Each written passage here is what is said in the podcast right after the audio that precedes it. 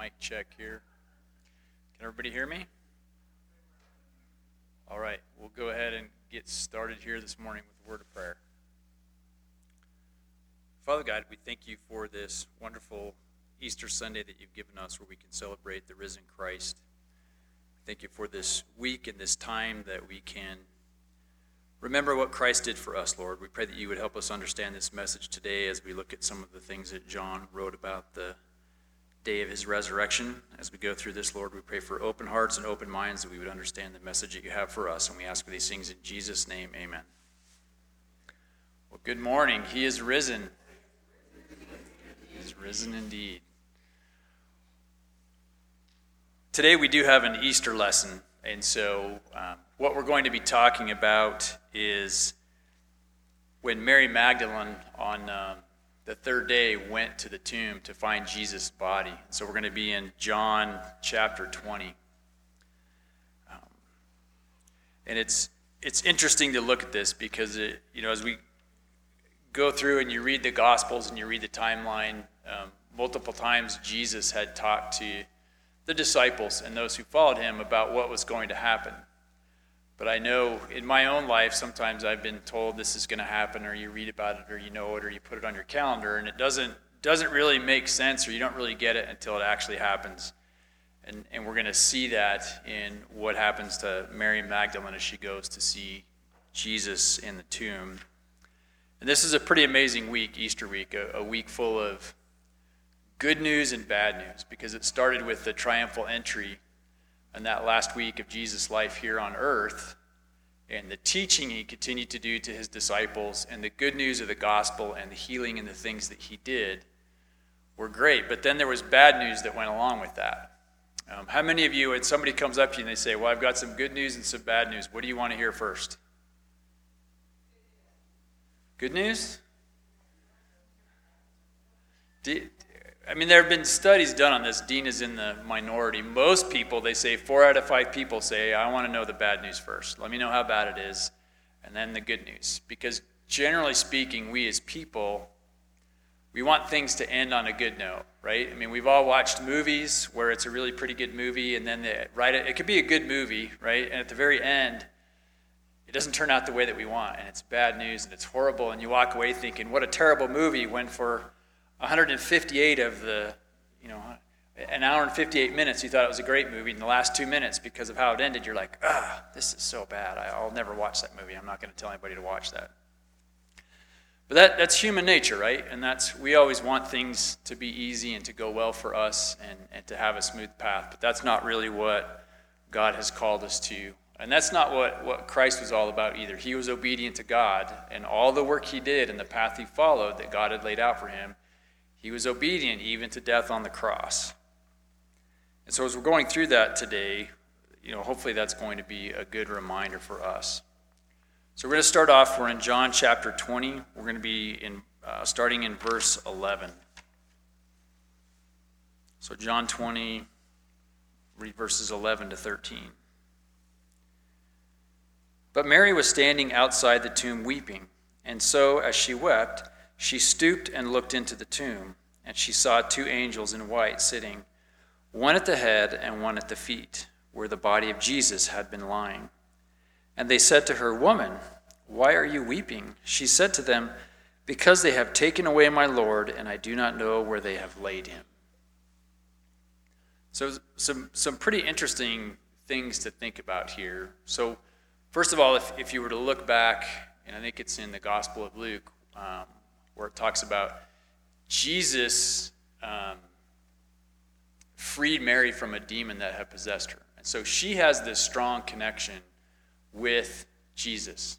She actually experienced that healing power. She'd been living in that awful circumstance of being demon possessed, but Christ removed that demon from her. And so she has this strong connection. She has this strong love of Jesus that she experienced in her own life. And so that's part of why she's drawn to the tomb, right? And so even though she had heard the teachings and she knew because um, you know Jesus had taught the disciples and told them this is coming. You know, I'm going to die and I'm going to go away and then I'll come back and then I will be at the right hand of God. But as many times what happens to us as we're going through a trial, we don't remember that the outcome can be good, right? We, we think about the bad things. We think about how much we don't like suffering and having to go through the bumps and the unhappiness of what's happening in our life. Even though, you know, I always think of things in a, you know, in an actual, in an intellectual way, I understand it's good for me, right? But my fleshly body going through that trial, I don't like it. I don't want to. I don't want to have to deal with that. I don't want to have to mess with those problems. Um, and this is part of what I think Mary Magdalene is going through is that she's so focused, right? She she saw Christ crucified. She was there and watched him crucified on the cross. You know, when he died, and when he said, "It is finished," and he was dead, and they took him down, and um, he was put in the tomb. So she knew he was supposed to be there, right? And so she goes. What, what happens? So she, she's weeping, right? She's obviously in despair. She's very upset. And it's that third day, though, right? So she's going to the tomb because she wants to anoint his body. She wants to do those ritual things that Jewish people do when they bury their dead. She wants to anoint his body and do those preparations for his burial. But when she goes there, when she looks in, what does she see? an empty tomb, but it, it, does say, it says, you know, she looks in and she saw two angels. How many times have you looked at something and because you were looking for something else, you didn't see what you were looking at? Or something escaped your eyes? She was very focused. She wanted to see Jesus. She was looking, she had this thing she wanted to do. And so, even though it says in here that she saw two angels, what she saw were two guys sitting there. It doesn't really say much. In many of the encounters in the Bible, when we read, when people encounter angels, what, what does it say they feel? What's that emotion that people feel? Fear. They see them and they're afraid. That's not even entering her mind that she's looking at two angels. There's two guys sitting on the bench where she's expecting Jesus' body to be. And so I think that's, that's part of that, that focus thing where, um, as I studied this lesson, I was trying to remember to put myself in the shoes of the disciples, right? Because this is the very first Easter morning. All of us, every year that we've been alive, if you've been alive on Easter Sunday, you've heard the story, right? Especially if you were raised in the church from preschool, toddler room, your parents, you've heard the Easter story. You know how it ends, right? You've seen that movie before, and you know it ends in a good thing even though they had been told, they hadn't lived it yet, right? In some ways, by reading the Bible, we experience and we live everything that these people live because it's a story and we get to read the whole thing. And if you have the patience, you just sit down and read the whole story, right? Well, these folks lived it. And so they had the triumphal entry and they watched all these things and they watched Christ's teaching.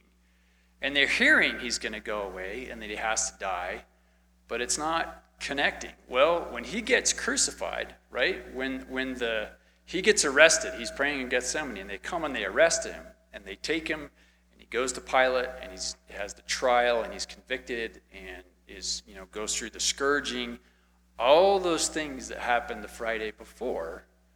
They're seeing this for the first time because we've read about it and we've heard about it a lot, right? Because this this is important. We should hear about this a lot because this is what being saved is, is all about, is that belief in Christ, right?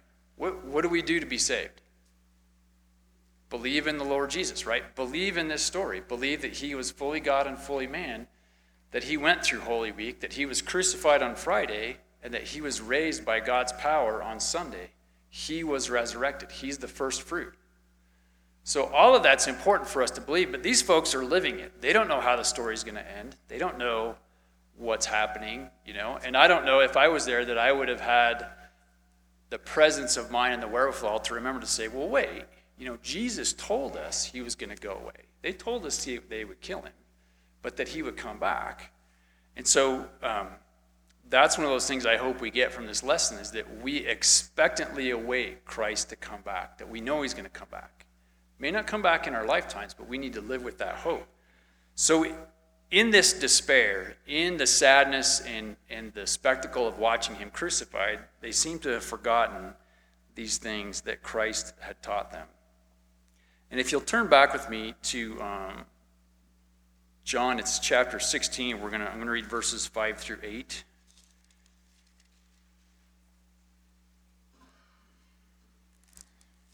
You know, so this was during Holy Week. This is a couple days ago that Christ is teaching the disciples these things. So, John 16, starting in verse 5. But now I am going to him who sent me, and none of you asks me, Where are you going? But because I have said these things to you, sorrow has filled your heart. But I tell you the truth, it is to your advantage that I go away, for if I do not go away, the Helper will not come to you. But if I go, I will send him to you. And he, when he comes, will convict the world concerning sin and righteousness and judgment. So he's telling them that he's going to have to go, right? And Christ didn't always speak plainly, right? He spoke in parable sometimes. So he's not telling them, you know, maybe exactly what's happening, but he's telling them he's going to have to go. And then if we look at verses 16 to 20, he pretty much tells them again. He says, A little while, and you will no longer see me and again a little while, and you will see me. Some of his disciples then said to one another, What is this thing he is telling us? A little while, and you will not see me, and again a little while, and you will see me, and because I go to the Father. So they were saying, What is this that he says, a little while? We do not know what he is talking about. Jesus knew that they wished to question him, and he said to them, Are you deliberating together about this that I said, A little while, and you will not see me? Truly, truly, I say to you that you will weep and lament, but the world will rejoice. You will grieve, but your grief will be turned into joy. And there are many other examples if you go back through, um, even just in the book of John. In chapter 7, he tells them it's 732, um, 821, 1333, and 1418. Christ tells them he's going to go away, he's going to be killed. Um, but you know they're not they're not getting that part of this. And it is hard. And something for us to think about is I mean, the world, once sin entered it, is a place of death. Um, we talked about it a little bit this week. We took off with um, the Bains and the Petersons, and we were camping over in Canyonlands. And it's beautiful. If you like the desert, I mean, it's a great time year. It's not too hot, all the rocks, all those things. But it's basically, it's not what it should be it's like a big scar, right? The whole earth is not as it should be because sin entered the world. So death is here, and, and there's always sorrow associated with death. It is never easy to have a loved one, even a believer whom we intellectually understand they're a believer, they are saved, and when they are absent from the body, they are present with God. But we're still here, right? And there's that sorrow when there's that grief. And that's something that we have to deal with here. And God can help us with that. And fellow believers can help us with that. And so that's, you know, the, the disciples are experiencing that part, right? They followed Christ. They know he's the Son of God, and yet he got killed. But they're not remembering with Jesus that death doesn't have to be the end because there is the resurrection. And that's something that we need to keep in mind that things are different with Jesus, things are different with believers. There is sorrow with death, but there's also life after death, and that comes through belief in Jesus Christ and having Him as your Savior. That you will be raised and you will be with the Father and you will spend eternity with Him. So we're going to move on here. Um, I'm going to read verses 14 through 16. So we're back in John 20. When she had said this, she turned around and saw Jesus standing there, and did not know that it was Jesus. Jesus said to her, Woman, why are you weeping? Whom are you seeking? Supposing him to be the gardener, she said to him, Sir, if you have carried him away, tell me where you have laid him, and I will take him away. Jesus said to her, Mary. She turned and said to him in Hebrew, Rabboni, which means teacher. So, here in these couple of passages, we have that recognition of the risen Savior. Mary turns around at first, she sees him because she's expecting Jesus to be what? Dead. She's looking for a body. And here's someone who is standing there talking to her. So she's not expecting the risen Savior, she's expecting a body that she's supposed to anoint, right? So she doesn't recognize him at first. And she asks him because that's what's first and foremost in her mind is I got to find the body of Jesus. And so she asks him. But Jesus starts talking to her and asking her why she's weeping. And then what happens when he calls her by name? Mary, she recognizes him. She knows at that point who he is, that it is the risen Savior. It's Jesus, but it's not his dead body, it's his resurrection body. Right? And that's an amazing thing. And that's, you know, what hopefully everyone feels when they get saved is they come to recognize Jesus the risen savior. And that's something that we need to hold on to when we're going through tough times and through troubled times is that you know Jesus is there for us and he's real and he's risen and he's there interceding at the right hand of God on our behalf. And so the the voice, you know, his voice and him speaking to her is a powerful thing. You know, if you have children, you know, and, and, and I know you have parents that you know your parents' voices. Um, you probably, you know, would recognize them in a crowd. And you would be able to hear and know and understand who that is. Just like your children, when you're out at the playground at the park or they're running around or something, when they hear you call to them, they know. Now, I know some of them sometimes they hear and know, but they're not going to come back. But they hear you and they know. And that's just like us, right? Sometimes Jesus is right there yelling at us, and we're like, no, one, one more round on the go merry-go-round or whatever we're doing, right? Because that's uh, that sinful nature that we always try to tamp down and be more godly. But, you know, face it, we're all human and we, we don't always get there. But that's because, um, you know, the, the Bible uses, you know, Jesus as the good shepherd as an example of that. And so we're going to flip back to John chapter 10.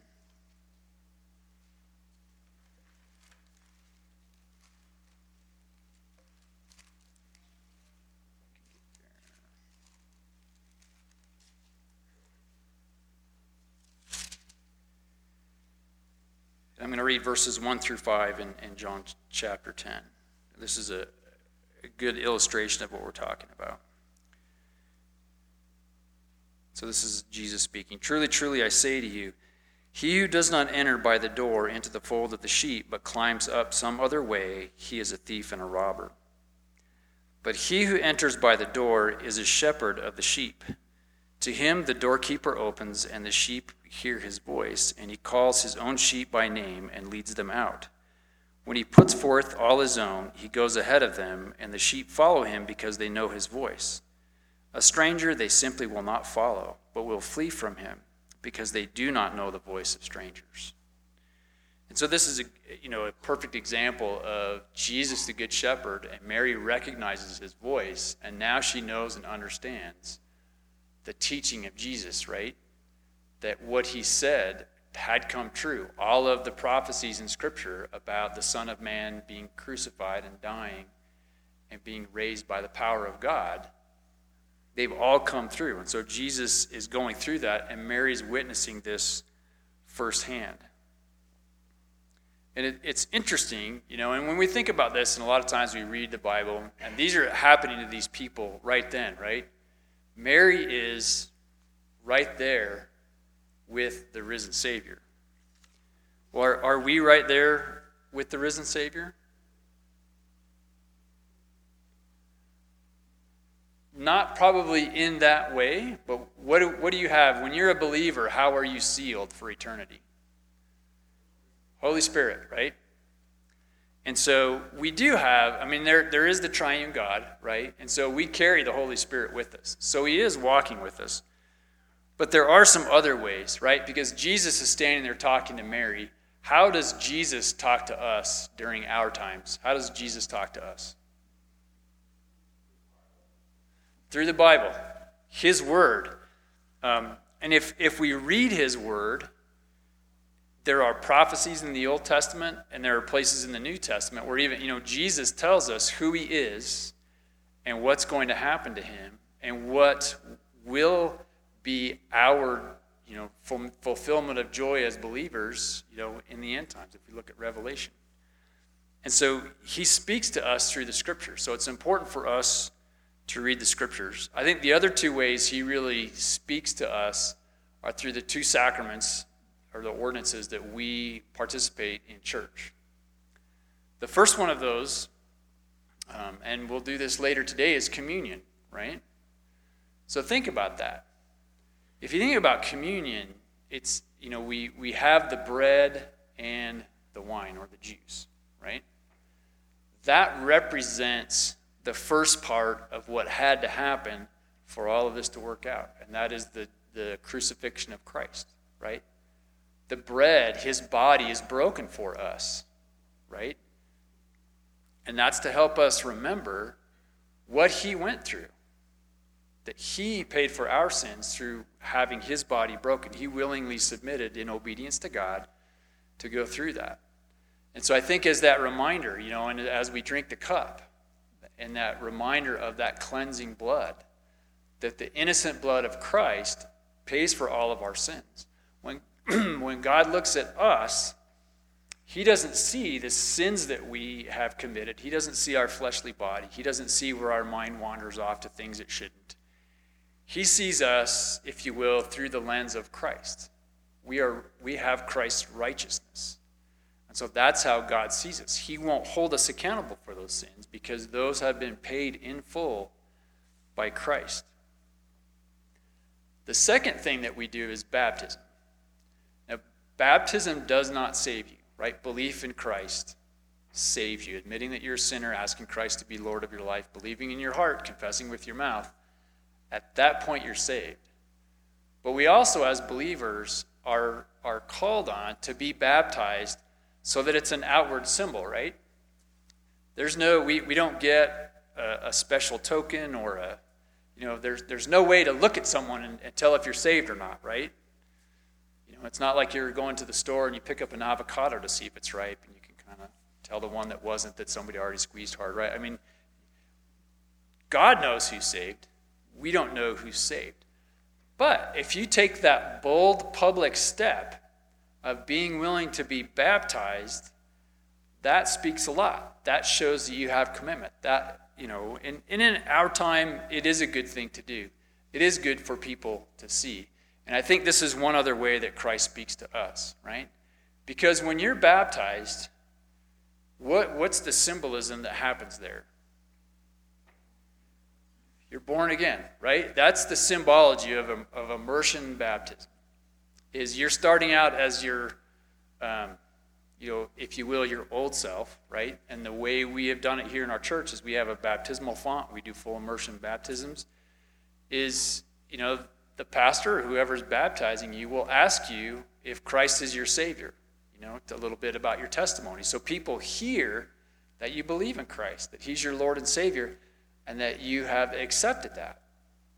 And then you're baptized in the name of the Father, the name of the Son, and the name of the Holy Spirit. As you're dying, right, going under the water symbolizes death of your old self, and then you are resurrected. When you come up out of the water, the symbology there is that you are a new creation in Christ. You have been reborn. Christ was resurrected from the dead. He died for our sins, but he was resurrected. He was the first to be resurrected. We all, you know, as, as things progress in God's timing, which, you know, sometimes we wish it would go a lot faster, sometimes we maybe want it to slow down a little bit, but that will happen in God's timing. And so I think if we think through, you know, the scriptures tell us, but when we when we take communion and we see someone be baptized, those in my mind are how, how Jesus still speaks to us in a very real way. Because we see those elements of what we celebrate every Easter, right? We see elements of the crucifixion and we see elements of being reborn I think those are important things to keep in mind. So we're going to move on and, and read the end here to see what God, what, what Jesus asks Mary to do. So I'm going to read, um, we're back in John 20, and I'm going to read verses 17 and 18.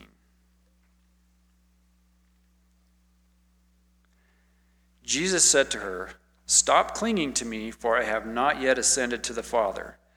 But go to my brethren and say to them, I ascend to my Father and your Father, and my God and your God.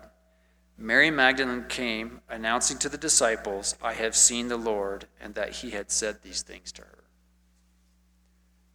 And so, just like all of us, once we recognize the risen Christ, once we're saved and we are his, that's not the end of the story, right?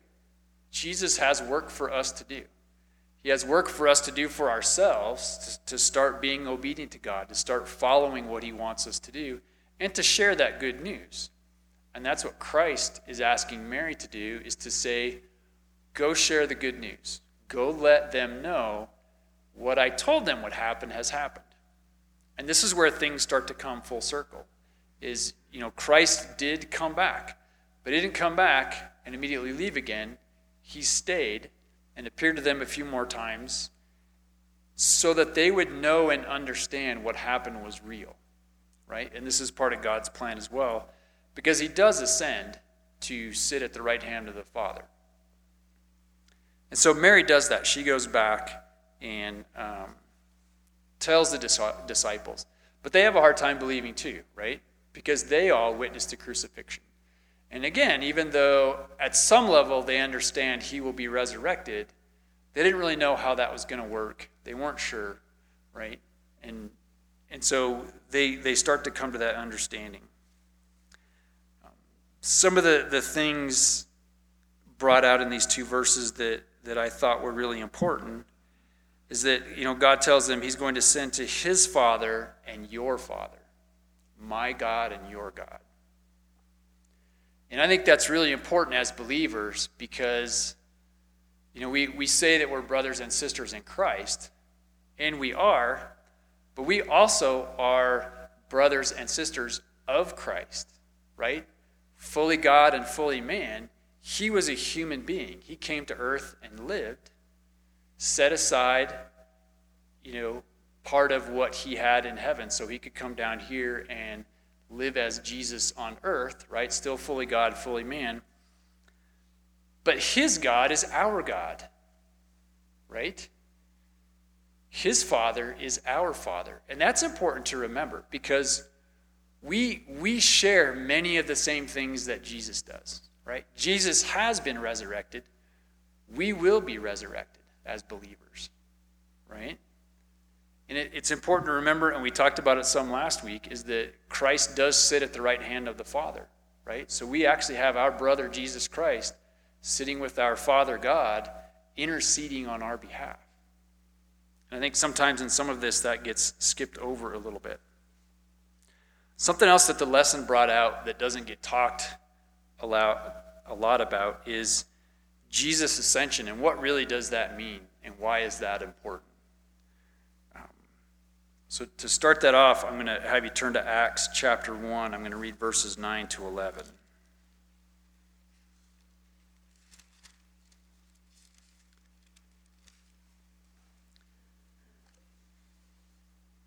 So, Acts chapter 1, starting in verse 9. And after he had said these things, he was lifted up while they were looking on, and a cloud received him out of their sight. And as they were gazing intently into the sky while he was going, behold, two men in white clothing stood beside them. They also said, Men of Galilee, why do you stand looking into the sky? This Jesus, who has been taken up from you into heaven, will come in just the same way as you have watched him go into heaven. And, and so that's a, you know, the, the account of Jesus' ascension. And there are some important things to think about that.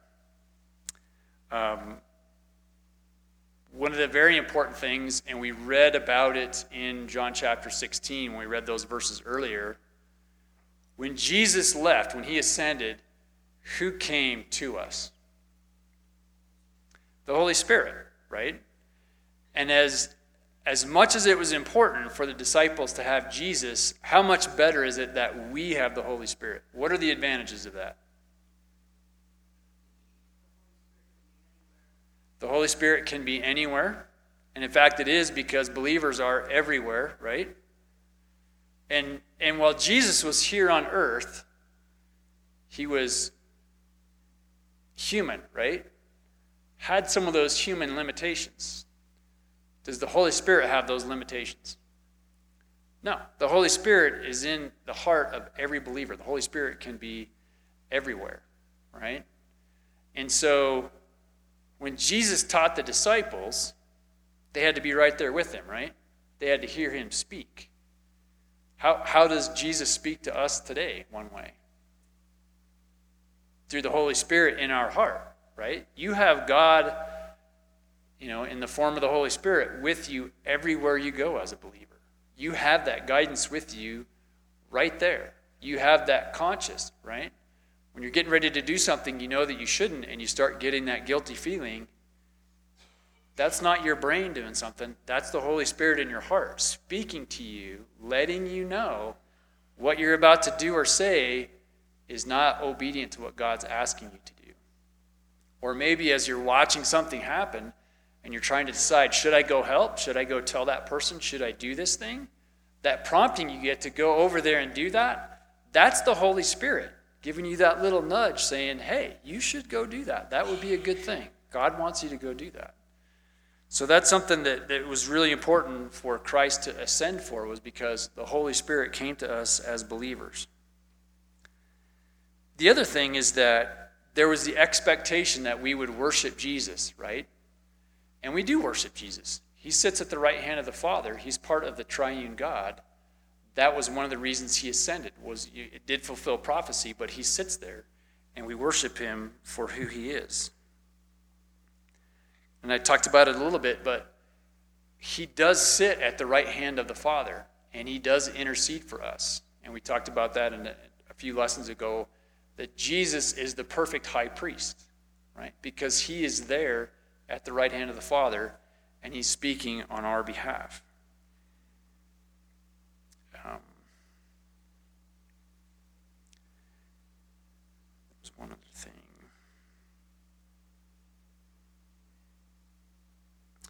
And, and the other thing is, you know, it's interesting in the, the account we read in Acts is that kind of along the same lines where Mary and the disciples knew Christ was, would die, would leave them, but he would be resurrected. They got wrapped up in that sorrow and that disbelief, and they weren't necessarily looking for the resurrected Christ, right?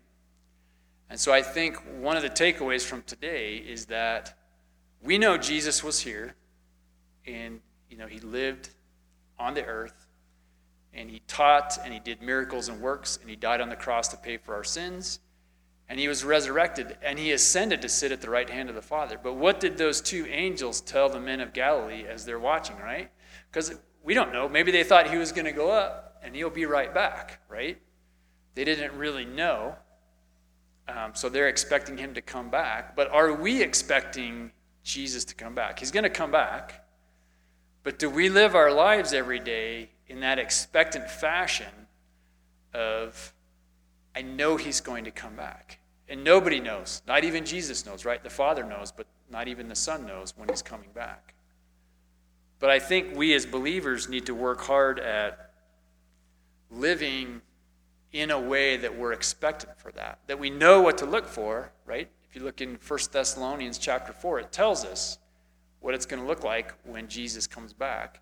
It's still hard to imagine, right? I mean, there's going to be the sound of the trumpet and the archangel Michael and then he's going to appear, but how does he come back? You know? Is he going to show up here? Is he going to show up in, I don't know, Europe, Africa? Where does, it, you know, how does all that come back? Because we know he's coming back, but how does he come back? And all those different things that happen. But it's just having that expectation. And I think if we keep that in our minds and we think about that, as we have to go through the trials that we go through every day, that gives us some of that joy, right? That's part of the joy that we're supposed to have as believers is that we know how the story ends. We don't know all the little pieces that go in between. And you know, people talk about our lives. It's not a it's not a flat, easy road. It's it's mountains and valleys. And sometimes you're doing really well and you're on top of the mountain and things look great, and sometimes you're deep in that dark valley or you're in the tunnel or you're experiencing all those things in life that aren't very much fun for us to do, is to remember who, who we serve and who, who our God is and who Jesus is and what he did for us and what he o- overcame on our behalf. And I think that will help us to live our lives in a way that does honor and glorify God. So as we as we wrap up here today, did anybody have questions or comments? Keith has a question.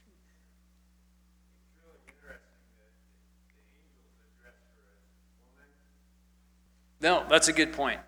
Because it goes almost from that formal way of addressing one another, right, to someone who you have knowledge with. And it is important. And that, you know, is it that the better your relationship is with God, you know, the more you put him first in your life and push, you know, your old self back, and the more we concentrate on being obedient to God, we grow in that relationship. The better our prayer life is, the more involved we are with doing things that are obedient to God, we grow in that personal relationship. And we have that, and I think we feel that. And that's a good illustration that Keith brought out about where he goes from calling her woman to calling her Mary. There's that recognition. And it's part of that recognition that hopefully we strive for as mature believers, as we are Christians and move through our lives, we develop that relationship stronger and stronger um, so that we can really know when He's speaking to us and we can follow the Holy Spirit. Because that's part of that. You know, we do have the Holy Spirit with us as believers. But if, if you only cry out to God when things have gone horribly wrong and that's a last result, you know, it's, it's often hard to hear and understand what he wants you to do. But if you are in that right relationship with him and you work on that and you develop that personal relationship and you know you've prayed about it before you had to go do the difficult things, I think things go a lot better. But that's something that comes with maturity and everybody kind of moves through that as we go through life. Sometimes it's it's easier, sometimes it's harder. We get pulled in lots of different ways, but we need to remember that we have to have God first in our life and, and, and that as our priority. Anybody else have a comment? All right. Well, thanks for coming on this Easter Sunday. We're going to wrap up just a little bit early, but I will close us in prayer.